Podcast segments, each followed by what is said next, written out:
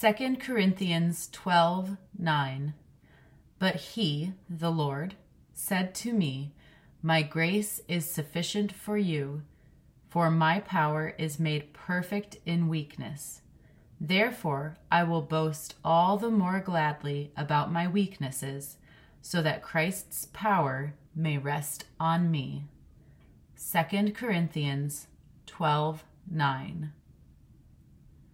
2 Corinthians 12 9.